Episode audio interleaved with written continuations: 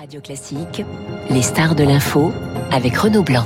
Bonjour Mathias Vargon. Bonjour. Vous êtes chef du service des urgences du centre hospitalier de La Fontaine à Saint-Denis en région parisienne. Alors qu'on discute euh, actuellement du, bien vieillir à l'Assemblée nationale, vous nous alertez dans une tribune hein, dans le quotidien euh, Le Monde sur la situation des personnes âgées très dépendantes, trop peu abordées hein, dans les débats, dites-vous. Et vous évoquez les dernières années de votre mère atteinte de démence et vous avez ces mots.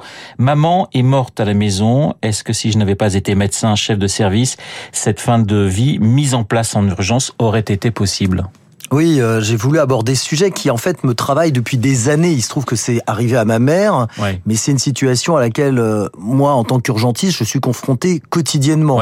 C'est-à-dire des personnes âgées très dépendantes, où on se demande à chaque fois qu'elles viennent pour un incident intercurrent, enfin, que ça peut être une pneumonie, ça peut être une déshydratation, si ne serait-ce que mettre une réhydratation, ça n'est pas déjà de l'acharnement thérapeutique. Hein.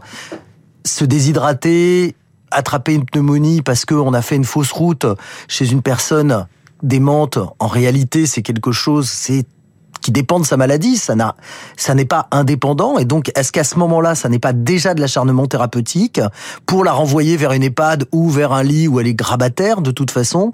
Et puis derrière, derrière, c'est comment on gère une fin de vie à domicile en région parisienne avec des infirmières qui n'ont pas l'habitude de le faire, avec euh, sans matériel, enfin ce genre de choses. Vous montrez d'ailleurs hein, que faire une prise de sang à domicile, c'est compliqué. Ah bah faire une prise de sang à domicile, c'est très compliqué. Avoir un médecin qui va venir à domicile, même quand on est médecin soi-même, c'est très compliqué. Et donc la prise en charge à domicile est très compliquée.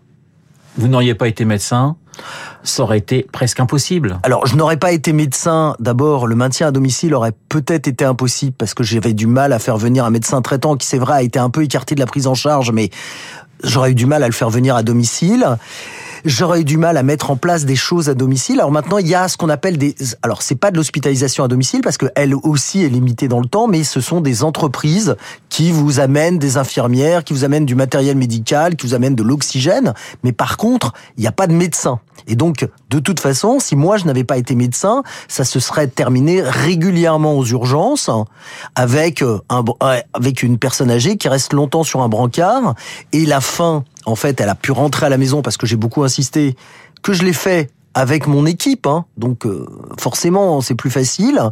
Et on l'a fait. Alors j'ai essayé de le faire correctement, c'est-à-dire pas prendre pas être dans les décisions finales.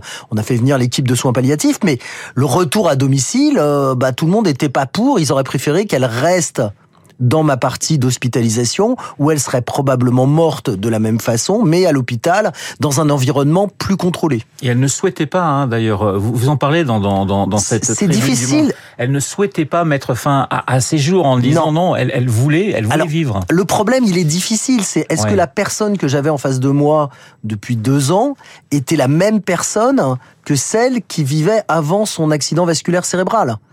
L'accident vasculaire cérébral, ce n'est pas qu'une paralysie. Hein. Dans son cas, en tout cas, ça a entraîné une démence. Et donc la question, c'est de savoir est-ce que la personne qui est en face de moi et qui ne veut pas mourir et qui vit dans des conditions dégradées, c'est-à-dire dégradantes, hein, c'est-à-dire qui ne va plus aux toilettes toute seule, qui porte des couches, qui est dans une angoisse permanente, est-ce que cette personne-là, sa décision, c'est la même que celle d'il y a deux ans et quelle est la personne qu'il faut écouter? C'est très compliqué. Moi, j'ai pas de réponse. Hein. Le sujet du vieillissement, c'est un défi hein, pour la France. Les plus de 85 ans représentent 2 millions de personnes aujourd'hui. Ça sera 5 millions en 2050. Oui, il faut y réfléchir. Et quand on parle de maintien en vie, quand on parle de toute cette procédure, ce qu'on entend en ce moment, pas tellement sur le grand âge où on va entendre les mêmes choses que d'habitude, mais sur la fin de vie, sur l'euthanasie, il faut dire le mot, hein, euthanasie active ou pas, ce que nous, nous ne pratiquons pas et ce qui n'a pas été pratiqué sur ma mère.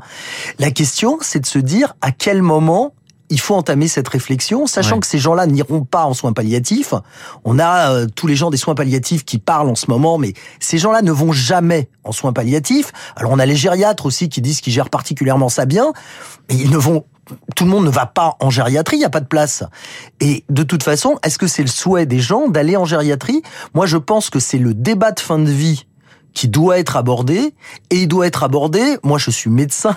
Je pense que si on avait écouté les médecins ou même les théologiens, enfin, au moment de l'interruption volontaire de grossesse, l'IVG n'existerait pas en France. Et je pense que c'est un problème de société. Il faut laisser de côté les médecins ils ont le, évidemment le droit de donner leur avis, et moi j'ai le droit de donner mon avis, et les médecins soit palliatifs ont le droit de donner leur avis. Mais c'est un problème de société, et c'est aux citoyens de donner leur avis. Alors dans le texte de loi sur le bien vieillir qui est actuellement débattu à l'Assemblée nationale, il y a évidemment la question des aidants, l'épuisement des, des, des aidants, et sans mauvais jeu de mots, aider les aidants, c'est c'est indispensable. Mais c'est indispensable. Mais la question, c'est qui on met pour les aider. Ouais. Nous, sur la fin de vie, on a eu droit, enfin, on a eu droit, c'est mon frère qui s'en est occupé, a embauché trois personnes qui ont été formidables. Mais tout au long des deux ans, on n'a pas eu que des personnes formidables. On a fait appel à des sociétés où on avait des jeunes femmes qui venaient, qui se désintéressaient un peu de la situation. Enfin, voilà, les aidants, c'est qui? Les aidants qui aident les aidants, c'est qui? Quels sont leurs diplômes? Comment on les paye? Qui les paye? Parce que nous, on a pu se le permettre. Mes parents avaient mis un peu de sous de côté, mais tout le monde n'a pas les moyens de le faire. Et quand on va en EHPAD, enfin, personne, moi je connais personne qui est un peu dans le milieu, qui a envie de finir sa vie en EHPAD. Mais en fait, ce que, ce que, ce que redoutent les Français aujourd'hui, Mathias Vargon, c'est une fin de vie indigne en quelque sorte. Bah oui, et quand moi j'ai posé la question dans mon service en fait, avec des, des nous on reçoit des gens tous les jours, est-ce qu'ils ont envie de terminer comme ça? Personne n'a envie de terminer dans ces conditions indignes. C'est bien le problème. Et qu'est-ce que ce sont que des conditions indignes Quand on va en EHPAD, mais quand on va dans mon propre service, et que je vois que la nuit on a mis des couches parce que je n'ai pas suffisamment de personnel, et c'est normal, hein, c'est un service d'urgence, c'est pas un service de gériatrie, je n'ai pas suffisamment de personnel pour emmener les gens aux toilettes, bah, mettre des couches, c'est déjà dégradant pour les patients, mais c'est déjà de la maltraitance médicale. Et donc c'est extrêmement complexe. Il va falloir se poser la question de façon différente. Moi, j'ai pas de solution au miracle, hein. mais de toute façon, tant qu'on n'aura pas de gens pour s'en occuper à domicile, à la fois des aidants, mais à la fois, encore une fois, le médical. Et peut-être que vous avez du mal aujourd'hui. Il y a de, les, les aides-soignants, par exemple, il y avait une émission sur France Télévisions sur ces aides-soignants. Faible salaire, manque de reconnaissance, journée à, à rallonge. On a de plus en plus de mal, d'une manière générale, dans le secteur de la santé, à trouver du personnel, à trouver des, des, des, gens motivés. Il faut être très clair. Là, on parle de heures harassantes, de choses comme ça, mais le boulot, c'est de nettoyer des personnes âgées, de les torcher, et ça, c'est agréable pour personne. Il y a des gens qui font ça très très bien, hein. mais c'est quand même pas un boulot très épanouissant si on n'a pas le temps, en plus, de faire de l'humain. Et là, on fait que de de la technique. Mathias Vargonianon, vous publiez Hôpital, un chef-d'œuvre en péril. 12 mois plus tard, quelle est la situation? Est-ce qu'elle est pire pour vous? Oui, elle est pire. En 2023 qu'en 2022 Ça m'amuse. Je m'attendais fait... à ce que vous me disiez Non, mais ça. ça fait 10 ans que je dis c'est pire, tout va s'effondrer. En fait, le système est vachement résilient. C'est ce que j'allais vous dire, parce qu'on nous, on nous disait ouais. avec l'été, ça y est, alors là, on va exploser mais, aux urgences. Et mais, finalement, à chaque fois, on a l'impression Alors d'abord, euh, on a bon. mis beaucoup d'argent oui. pour que les gens restent. Ouais. Faut, faut pas se leurrer. Hein. Alors c'est de l'argent qui est pas mis de façon pérenne, qui est mis euh, toujours au dernier moment et euh, qui est payé plus tard. Donc on a fait ça. Mais là, par exemple, ce mois d'avril, c'est euh, les fermetures de services d'urgence sont euh, assez, sont plus importantes que l'an dernier. On a supprimé l'intérim. Alors l'intérim était là. On a parlé des gens qui sont bien. On peut parler de l'intérim, mais en fait, on s'aperçoit que l'intérim est là pour mettre la poussière sur le tapis, pour éviter aux gens de l'hôpital d'imaginer que euh, on va pouvoir faire différemment. Et donc, euh, on a des services d'urgence qui ont carrément fermé. On n'en a pas beaucoup entendu parler, mais il y a un service d'urgence en région parisienne où les médecins, les médecins se sont mis en arrêt de travail pendant une semaine. Ouais. Il y a un autre service qui a fermé le week-end de Pâques. Là, nous, on essaye d'aider un service d'urgence dans ma région dont les listes de garde sont, sont vides. Donc tout ça est extrêmement inquiétant.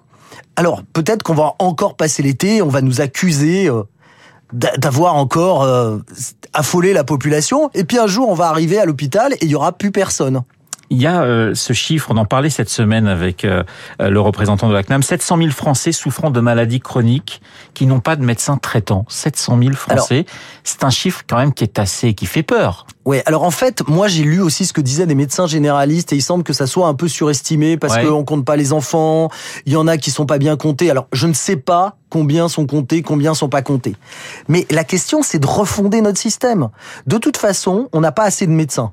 Bon, ok, c'est 25, 30 ans. Enfin, moi, je, je viens de la partie où c'était le plus bas sur la courbe. On, on dit grosso modo cette décennie 2020-2030 elle est compliquée, mais qu'après ça ira mieux puisqu'on a ouvert un peu plus le numerus clausus. Ouais, on a ouvert très peu hein, le numerus clausus. De toute façon, c'est pas si important que ça. La question, ça va être le temps de travail des médecins aussi, parce que les médecins, ils sont comme les autres, ils ont des familles, euh, ils doivent passer la nuit. C'est la- notre rapport au travail. Nous, on trouve plus d'urgentistes parce qu'il faut travailler la nuit et le week-end. Pourquoi travailler la nuit et le week-end quand on vous prend pour un con parce que vous travaillez la nuit et le week-end et que le reste de la société vous dit non, ce qui est important, c'est les loisirs. C'est important aussi ça. Et je rappelle que vous dirigez le service des urgences du centre hospitalier de La Fontaine à, à, Saint-Denis. Euh, vous dites, il faut tout remettre encore une fois sur la table. À chaque fois que je, je, je reçois un médecin, c'est effectivement ce qu'il dit. Vous avez Pas un ministre. tous les médecins beaucoup de médecins. Vous avez un ministre euh, de la santé, François Braun, qui est quand même qui connaît parfaitement les, les, les problèmes. Alors pourquoi ça, ça n'avance pas Mais pour vous que C'est ce- une question de moyens? Non, c'est aussi une question de fond. On a beaucoup parlé des infirmières de pratique avancée. Mais en fait, la- le Conseil de l'ordre s'y est opposé. Or, les infirmières de pratique avancée, c'est pas la panacée. Mais par exemple, pour ces, ces, ces personnes âgées, si je reviens là, avoir des infirmières de pratique avancée qui fassent un peu plus que les infirmières, qui soient capables de gérer, de la maladie chronique. C'est de la maladie chronique. On est tout à fait dans le scope des infirmières de pratique avancée. Elles pourraient aller à domicile. Tout ça, ça serait une progression.